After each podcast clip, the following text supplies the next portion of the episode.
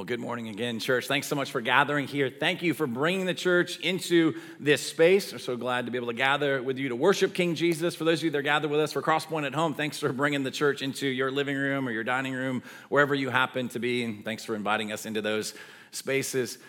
If you're somebody that's new to Crosspoint, if we've never had the chance to uh, meet, my name is Jamie. It's my joy and privilege to be one of the pastors here at Crosspoint. Um, I say this each week, but it really is a joy to be able, be able to open up God's Word. Uh, we are in John, the book of John, uh, in a series called Come and See, and it's this exploration of who Jesus is. And even as we just sang a moment ago, who is this one who is the King of Kings, and what does it look like? To live under the rule and reign of that king? What does it look like to be part of that kingdom? What does it look like to be part of this kingdom movement of Jesus? And so we're going to look at that this morning. In fact, uh, the way this is happening, where we've started early on in 2021, journeying through the book of John, church calendar would normally have us in this text this morning on Palm Sunday, but as you're probably aware, it's not Palm Sunday. But that doesn't change the fact that Jesus is still king. We get to celebrate him as king. And so I'm excited that we actually even get in a different time of the year to look at some passages that maybe only, you know, we tend to maybe look at around the Easter time during the Lent season. Uh, but we get to dive into it this morning. So here's what I want to encourage you to do is to go to John chapter 12, verses 12 to 50. So if you brought a Bible, you can turn there, or you can go to cplife.church. As you scroll down, you will see something that says sermon notes, message notes. Click there, and that'll take you to any of the notes, uh, things that you'll see up on the screen. You can follow along. The text will be there. Now, this morning, because of the length of the particular text, I'm going to take it in sections, all right? And so just kind of read through the first bit. And this morning, what we want to look at is this entry of Jesus. So, what does the entry of the king teach us? What is Jesus teaching us about this upside down, countercultural, subversive way of Jesus? What does it look like to live like the way of the king? How does he define that? What does that look like? And then this text really does call us, not only the people that are gathered in the crowd that Jesus addresses, but it calls you and me, like, what will our response to the king actually be? So that's kind of how we're going to navigate this this morning. But let me go ahead and read this text. The entry of the king, this triumphal procession. We see this, this familiar text, I'm sure to many of you, this triumphal entry. This is what is typically referred to as Palm Sunday. But let me go ahead and read John chapter 12, verses 12 to 19. It says, The next day, when the large crowd that had come to the festival heard that Jesus was coming to Jerusalem, they took palm branches and they went out to meet him and they kept shouting, Hosanna. Blessed is he who comes in the name of the Lord, the King of Israel. And Jesus found a young donkey and he sat on it, just as it is written Do not be afraid, daughter Zion. Look, your king is coming, sitting on a donkey's colt. And his disciples did not understand these things at first. However, when Jesus was glorified, then they remembered that these things had been written about him and that they had done these things to him. Verse 17. Meanwhile, the crowd, which had been with him when he called Lazarus out of the tomb and raised him from the dead, continued to testify. This, all, this is also why the crowd met him, because they heard that he had done this sign. Then the Pharisees said to one another, You see, You've accomplished nothing. Look, the whole world has gone after him. And so, if you can picture this scene, all right, and even the religious leaders, they're looking at it and they're like, oh my goodness, like despite our best intentions, our plans, there's this crowd that is gathered around, and they say the whole world has gone after him. Now, they're speaking a truth at one level, all right, and John is cluing us in, like, yeah, that's what Jesus is doing. He's gathering every tribe, tongue, and nation. There's this kingdom movement as we engage and we follow Jesus as the king. But what does it look like to go after Jesus? Like the whole world has gone after him. Are they going after him in the right way? Is this a crowd that we should look at and say, let's emulate that? Let's follow them as they follow Christ? Are they a group of people that are actually getting things? And I would put before you that what we see here is a group of people who, at one level, are declaring Jesus king, but it's misguided. They're not understanding what Jesus is communicating, even in his entry. Like there's some significant things that are happening in this text that we could miss. And so let's take some time to kind of dive into this a bit. Because what you have happening here, and because alliteration is of the Lord, right? Um, I want to talk about this for a moment. Uh, Passover, palms, politics, and Psalm 118, all right? So um, let's dive into this. There's a couple things that are happening here. For one, it's the Passover, that's the festival. And so the Passover, if you know, is this yearly celebration of God's people. And what are they celebrating? They're celebrating their deliverance. They were enslaved in Egypt, and God rescued them. He sent the angel of death as the final plague, and anyone who had not put the, the Passover lamb's blood on the doorpost, the firstborn was struck down. But God's people, they sacrificed, it was the Passover lamb. They put the blood on the doorpost, and the angel of death passed over God's people, spared their firstborn, and God enacted this miraculous deliverance. And so, for this group of people, right, I mean, this was the event. Like, this was the thing on the calendar. Like, you did not miss this. And so, they are gathered. And it tells us right here, right, a large crowd of the Jews. They're, they're there, all right? Like that's what's, that's what's taking place, the large crowd that had come to the festival. And it tells us they took palm branches. We'll look at that more in a moment. And it tells us they kept shouting. They're shouting, Hosanna. It's this phrase, save us or save. They're crying out for salvation. And so, can you just picture this for a moment? I mean, this is a massive crowd. You've got thousands of people that have descended upon Jerusalem. Jesus is making his entry. The people are like, oh, there he is. And so they rush over. And it's just this maddening sort of scene. I mean, there's just all this stuff that's taking place. And they're crying out over and over and over again. And we'll look at that in more in just a moment. But it tells us as well, right, that there are not only is the Passover, but there's these palms. And this ties very directly to sort of the political implications and why I would put before you the people there should have been excited about Jesus, but they were excited for the wrong reasons. So, a few weeks ago in our journey through the book of John, John keeps introducing us to different feasts or festivals. So, we've looked at the Passover, we've looked at the Feast of Booths or Tabernacles, and one that comes up is the celebration of the Jewish people that's referred to nowadays as Hanukkah. And there was a Jewish hero by the name of Judas Maccabeus, all right? And he led this Maccabean revolt. There had been these enemies of God that had come in and desecrated the temple, and we don't have time to get into all, all of it. But he ends up with a team, with his leading this army of sorts, he ends up pushing them out and he restores temple worship. And he became just a hero. And so there's that sort of celebration. And if you were tr- living and traveling in that part of the world at the time, and you were among the Jewish people, you would have actually seen a coin, all right? And the coin would have had imprinted on it the face of Judas Maccabeus, but on the other side would have been palm branches. This image of the palms, the palm branches, the palm leaves. And so, the significance of this, as the people gather and they do the palms, right? Maybe we have, like, as you know, little kids on a Palm Sunday and they're grabbing the palms and, and doing that. There's nothing wrong with that, but the context, if we were to go back a couple thousand years ago, that wasn't just a cute thing for kids to carry in. This was like waving a flag. This was them saying, Jesus is here for us, for our nation, for our people. And though that is true, it's not fully true. Because Jesus' intention has never been just to rescue one people, but to use a group of people to rescue all of humanity. And it's not saying that you can't have civic and national pride or any of that, but what it is communicating, and what we'll see in Jesus' response, is that they're missing it. They're putting their hope in a particular like political deliverance. And the palms signify that. They're saying, Jesus is the king to liberate us from Rome. And Jesus is saying, I'm the king to liberate you from death. I'm the king to free you from hell. I'm the king that is here to do so much more than simply drive out the Romans. And he's calling us to consider as the crowds go after him, like, what are we after? Are we really after a glad submission to King Jesus, or are we viewing Jesus as our butler? We're ringing the bell and we're saying, Can you get me this? Can you do this? Can you restore this? It's not that he doesn't care about your life and my life and the details and that we can't pray. But if our image of Jesus, we might never articulate it that way, but functionally, he's not Lord, he's the butler, and he's there to serve us. That's the crowd here. They're like, oh, this person, he's going to bring about what we want. They've got their particular view of what the good life is. And Jesus is saying, guys, there's something, something far more profound.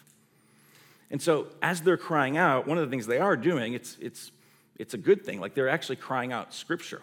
So they begin to cry out, Hosanna, blessed is he who comes in the name of the Lord, the King of Israel.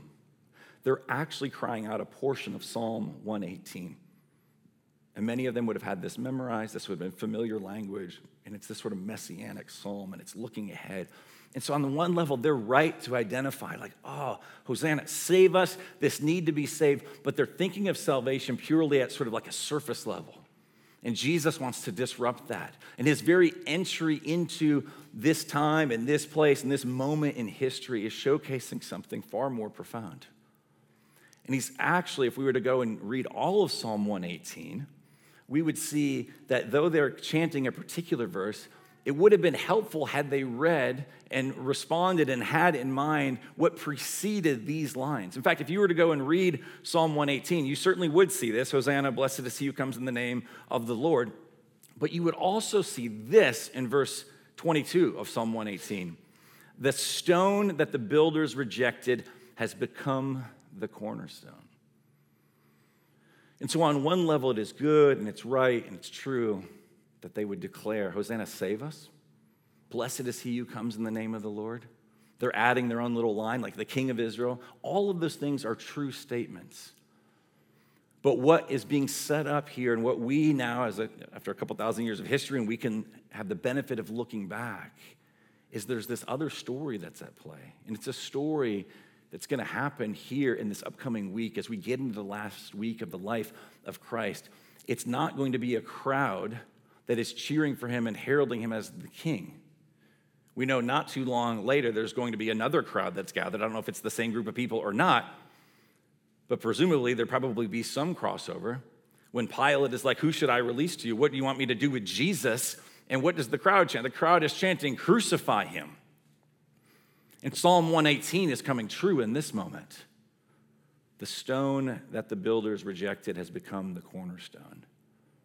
And the entry of the king is just putting on display. There's a whole way of Jesus that doesn't fit our sort of conception of what it looks like to be saved. But he's not here to serve you and to serve me in just the things that we think we need. He's here rather to bring us true and ultimate freedom. And the storyline of the scriptures is he takes something that was meant as rejection and he brings about redemption. He takes something that reveals the hardness of people's heart and he brings about healing. Like, this is how our God is at work. And what Jesus is going to become is this cornerstone by which the whole thing, the whole kingdom, the church, the people of God, all of it is going to be built. And so, what's so interesting in here then is we see this group of people. You just imagine that scene thousands of people, they're chanting because it tells us there, they kept shouting, all right? Like Hosanna, blessed is he who comes in the name of the Lord. Hosanna, blessed is he who comes in the name of the Lord. Just imagine five minutes go by, 10 minutes go by, an hour goes by. I mean, chanting and chanting and chanting. People are losing their voices, right? I mean, it's just this scene. And something that hadn't occurred to me until this week as I looked at this, I always picture the sequence being Jesus comes riding in on the donkey, all right, on this young donkey, and the people begin to chant. But did you notice the detail here as we try and answer this question? How will Jesus respond? It tells us in this space, it says, the crowd gathered, they took palm branches, they're crying out. Verse 14, Jesus found a young donkey and sat on it, just as it is written Do not be afraid, daughter Zion. Look, your king is coming, sitting on a donkey's colt. The expectation in this moment would have been for this there was a symbol of war. And the symbol of war would have been for a person who's being proclaimed as king to come riding in on something like this, like this stallion, this beast of an animal, right? Just coming in and declaring, You're right, I am the king. I am here to do, like, I've got this will I'm going to impose. And it was a symbol of war.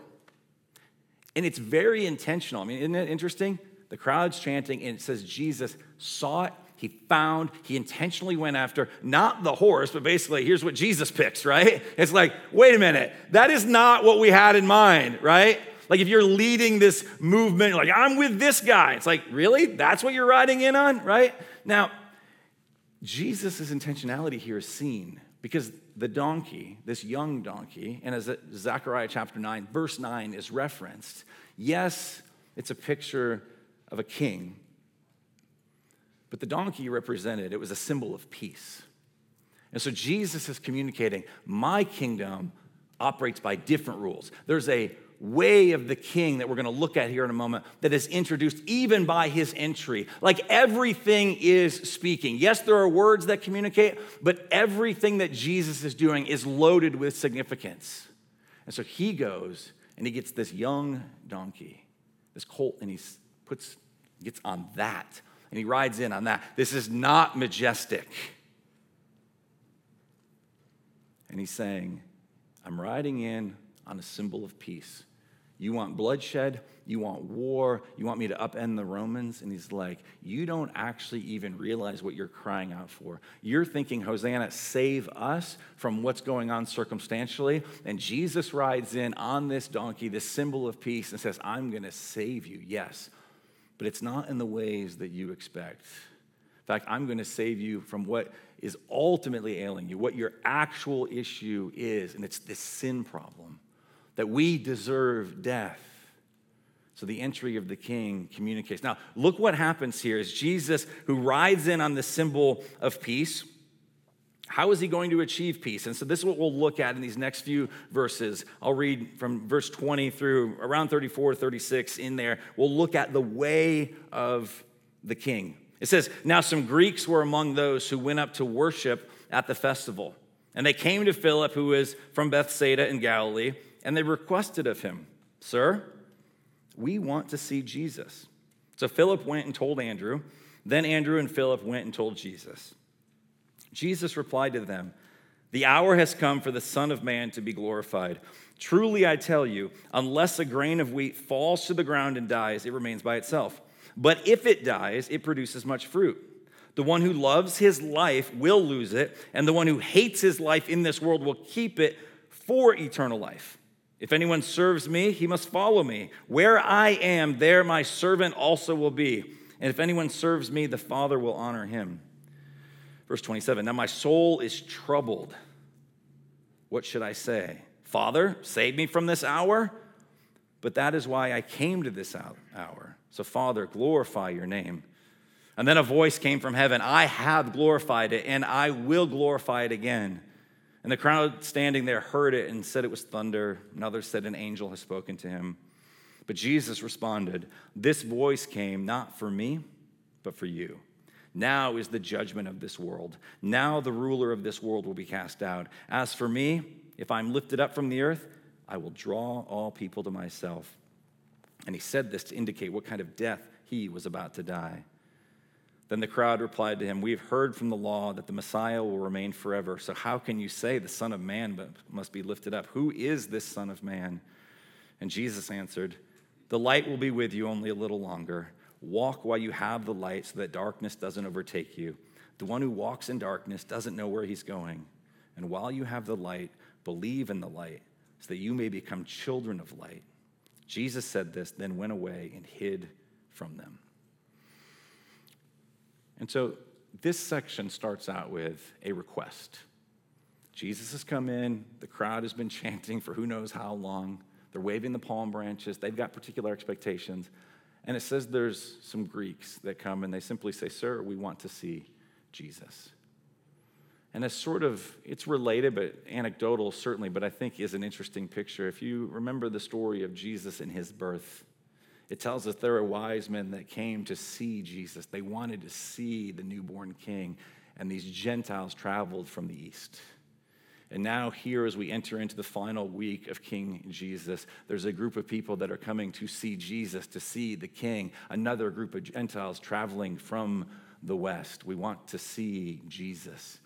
And it's this little clue here that the work of Jesus, the way of the king, his purposes, his kingdom. It's bigger than one little location. It expands the entire globe. It includes every tribe, tongue, and nation. Like this is just another layer, another way to say what Jesus is doing is so profound. It's so beautiful. It's so beyond anything that people would have expected.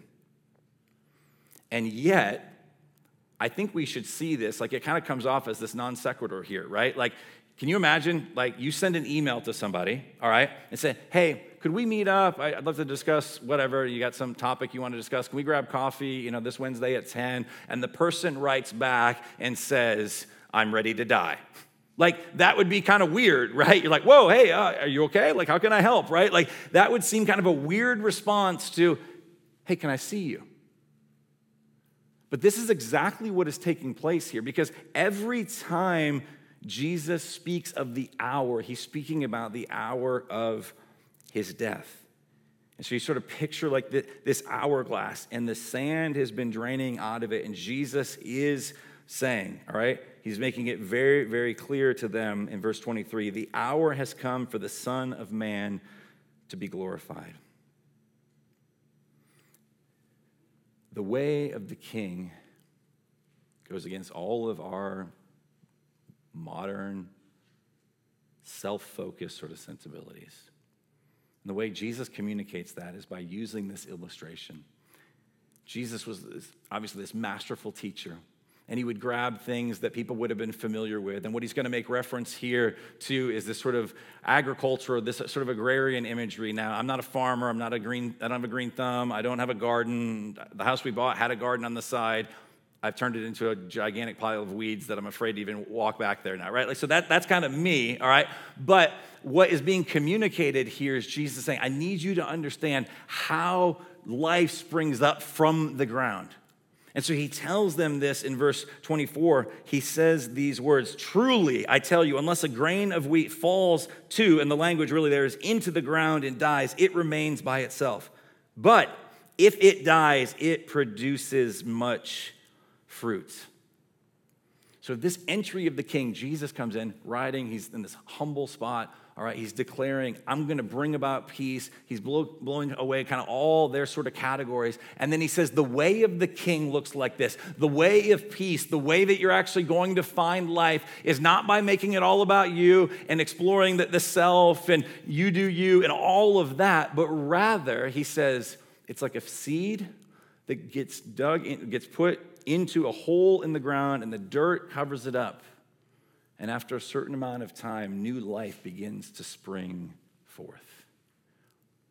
And Jesus, in this illustrative sort of way, is saying, This is how it's going to go. The hour is about my death, and my body will be put in the ground.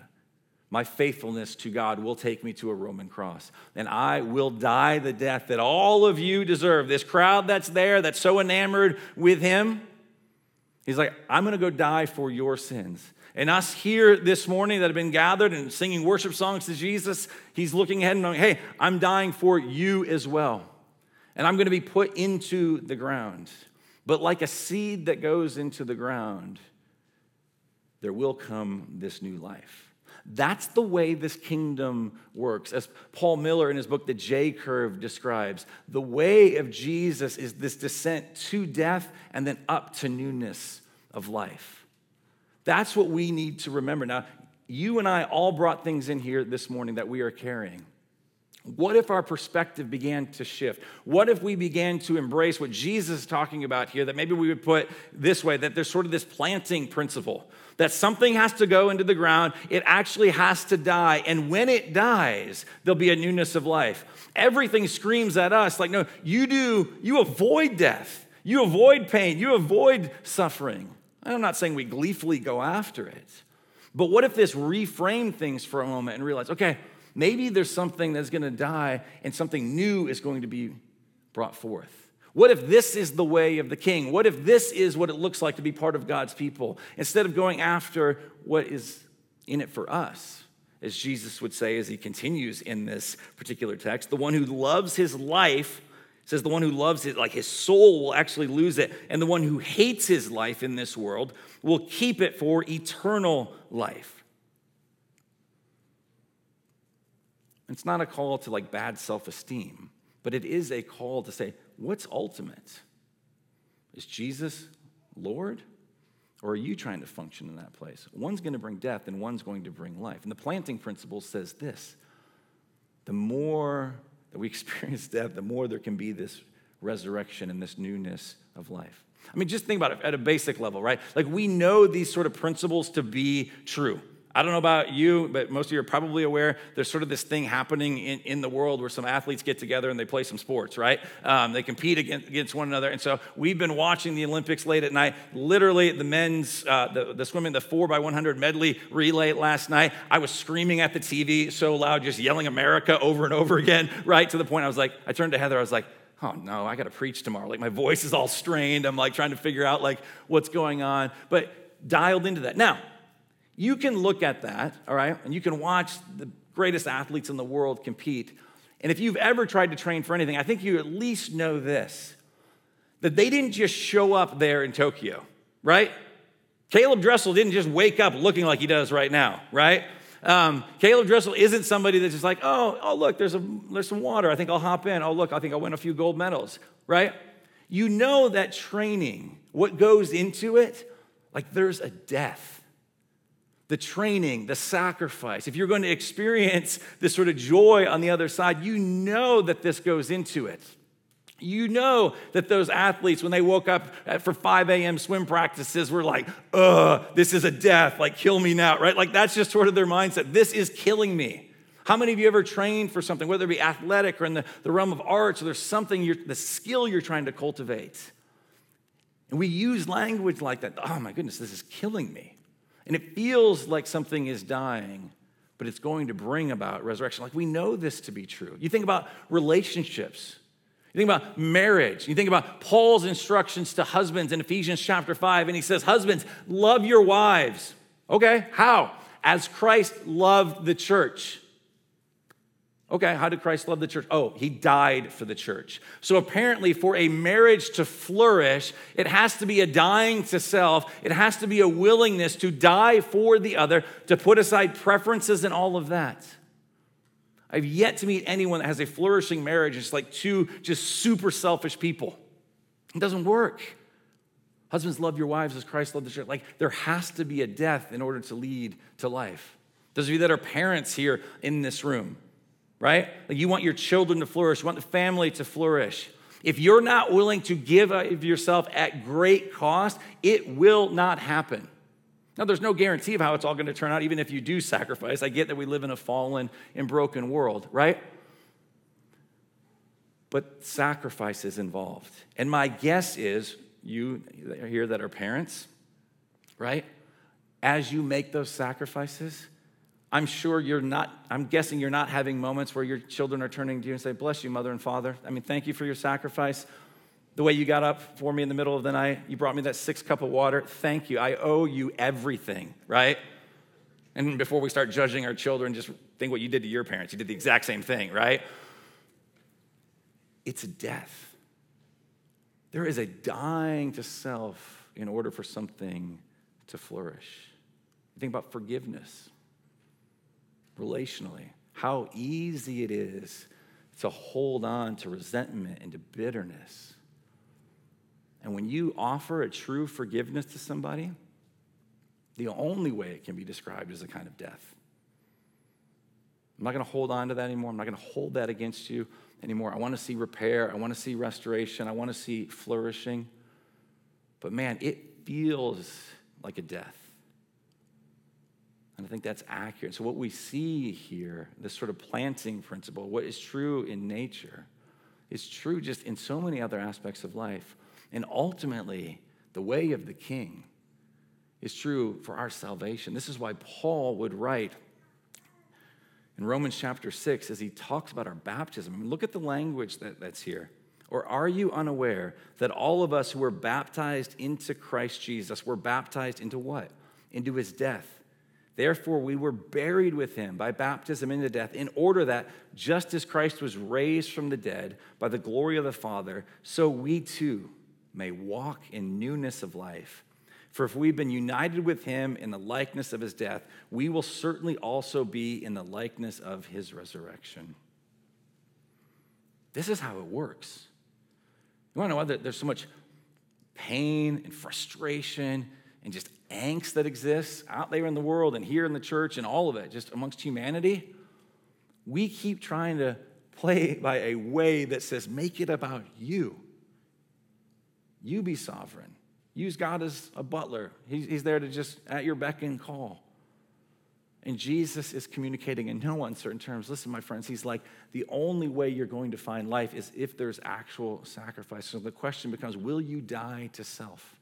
And as you see the reality that Jesus was put into the ground for you, and that three days later, by his power, he was raised from the dead, that you and I now are invited to be part of this resurrection movement, these resurrection people. And we get the invitation to live in a whole new way, to not pursue self to die to our preferences and our expectations and some of even our hopes and dreams so that other people might actually flourish.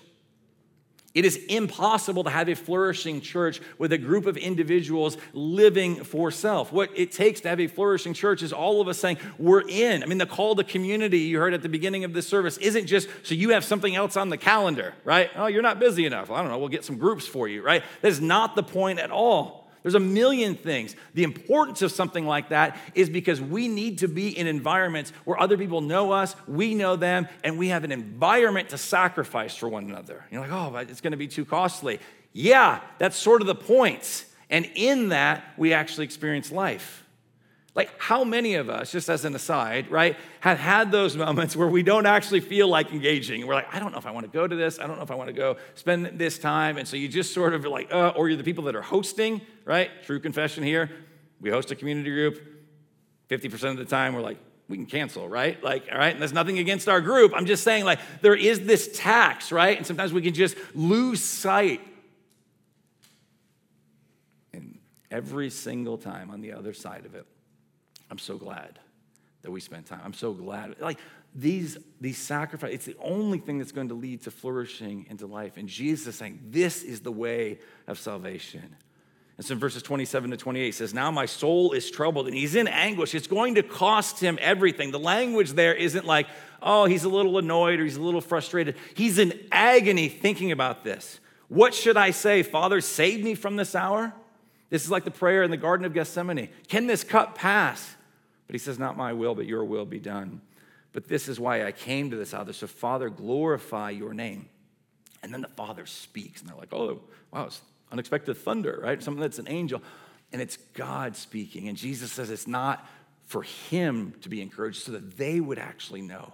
Jesus wants them to know that this is the way of the king. And as we drop down a few verses, he says this So while you have the light, believe in the light so that you may become children of light. The call there, our response, as we'll look at in these last few verses, how are you and I responding to this? How are you and I responding to the God man Jesus who literally was like that seed? He was put into the ground, he died, was buried, and then three days later rose again. And he did it for the Father's glory and for your joy.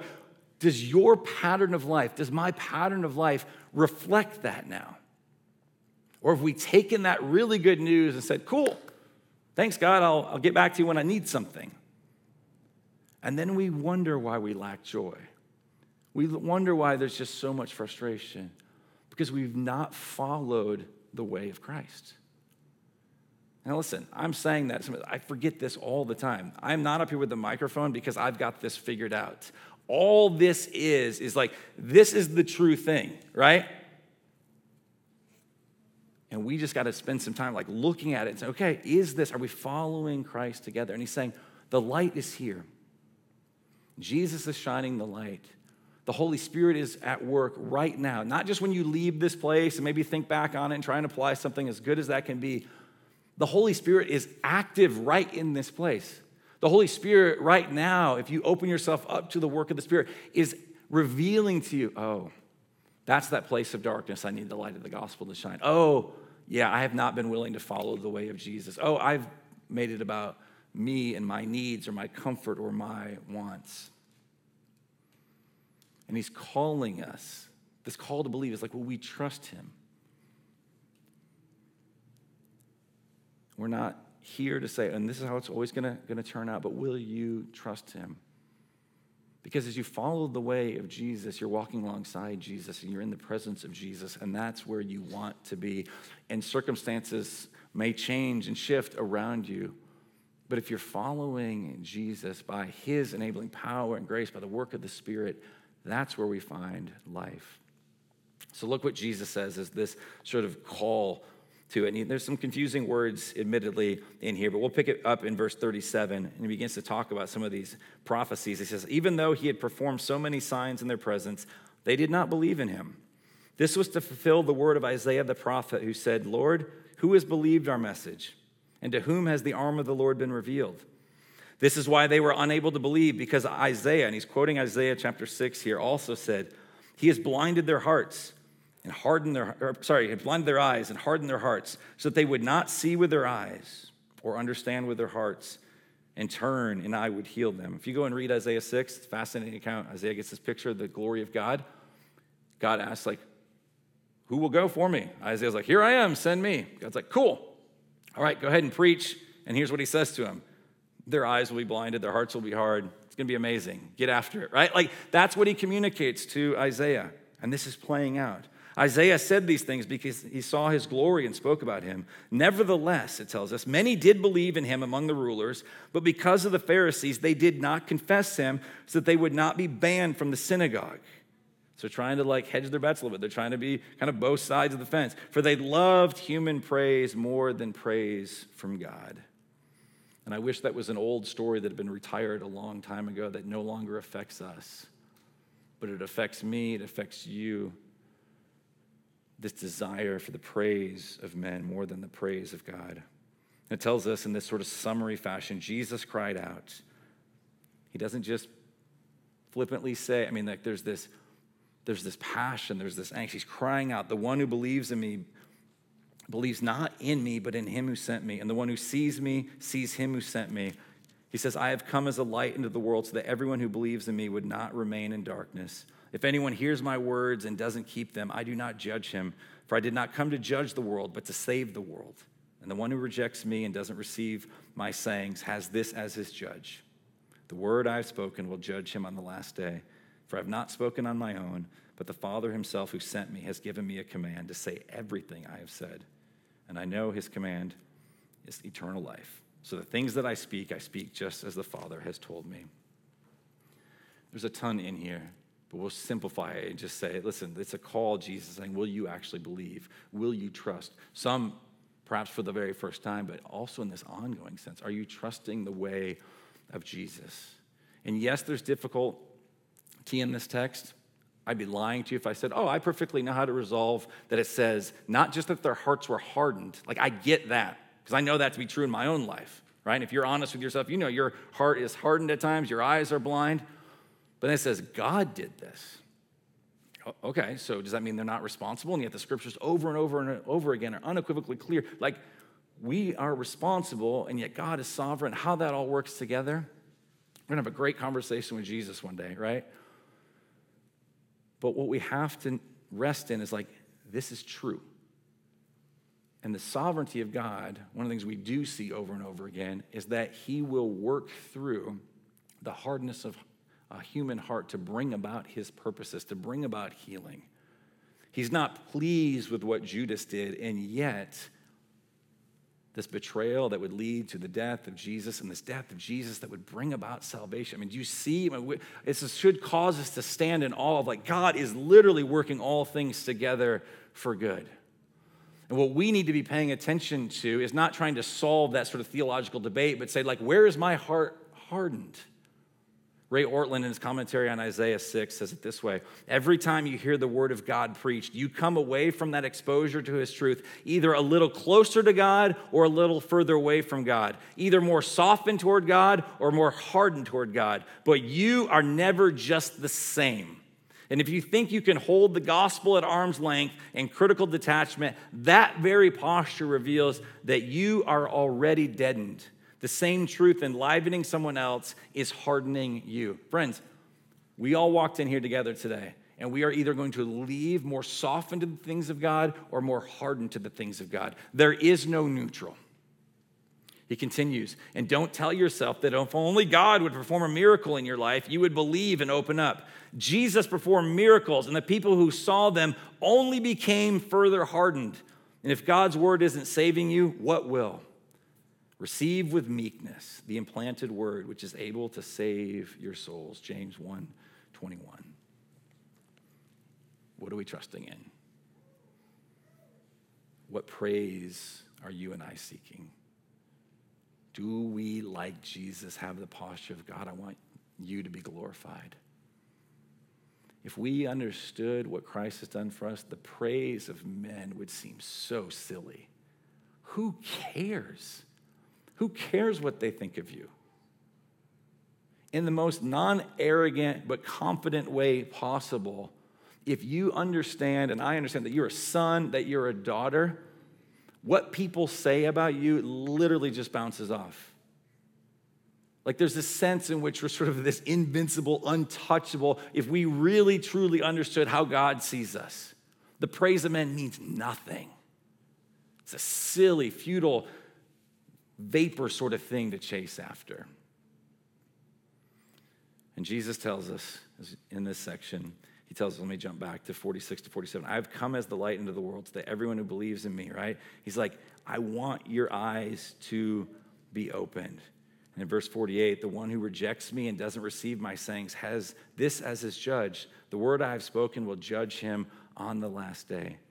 Jesus can say, honestly, I didn't come to judge. Come to say, I came to save the world. But there is a second coming where he will come back as the judge. And he's pleading with people trust me, live according to my way, live the way of the kingdom, embrace the sort of principle of planting and being willing to die when you realize that Jesus has died for you, and watch the resurrection begin to occur. Not just someday off in the future, though that is true, but right here, right now. What would it look like for us to be resurrection people who would see clearly by the light of the gospel shining into your heart and my heart so that we could be the church Christ has called us to be? In the convicting words of C.S. Lewis in his essay, The Abolition of Man, says this You cannot go on explaining away forever. You will find that you've explained explanation itself away. You can't go on seeing through things forever. The whole point of seeing through something is to see something through it. It is good that the window should be transparent because the street or garden beyond it is opaque. How if you saw through the garden too? If you see through everything, then everything is transparent. But a wholly transparent world is an invisible world. To see through things, to see through all things, is the same as not to see. So, my friends, as we get ready for communion and we remember and hopefully we see more clearly what Jesus has done, be reminded of these words out of 2 Corinthians chapter 4, verse 6. For God who said, Let light shine out of darkness the one who enacted Genesis 1 and 2, he has shown in your hearts to give the light of the knowledge of God's glory in the face of Jesus Christ. This is what we remember. This is what we celebrate. Do you get that? The picture, the powerful God who spoke the universe into existence says this that he has shown in your heart. He cares that deeply about you. He is revealing things to you right now. His Holy Spirit is at work to showcase places of darkness that the light of the gospel may shine. And so we'll respond to this by taking some time. What do we need to repent of? Let's remember the gospel and let's rejoice together. And so I'm going to pray for us. The worship team's going to come up. We're going to participate in communion. So if you're a follower of Christ, during this next song, when you're ready, come up and get the elements and bring it back to your seats, and we'll partake together after the song concludes. If you're a follower of Christ, you're gathered with us at home, you can get elements together, and we'll guide you through as well. But let me go ahead and pray for us now, and then we will continue to worship together. Father, thank you for your word. We thank you for your grace. Jesus, we thank you for your willingness to bring glory to the Father, even though it would cost you everything. We thank you that you were that seed that was willing to die to be covered with dirt, so that there might be a newness of life, that there might be resurrection. So, Holy Spirit, be doing that work now.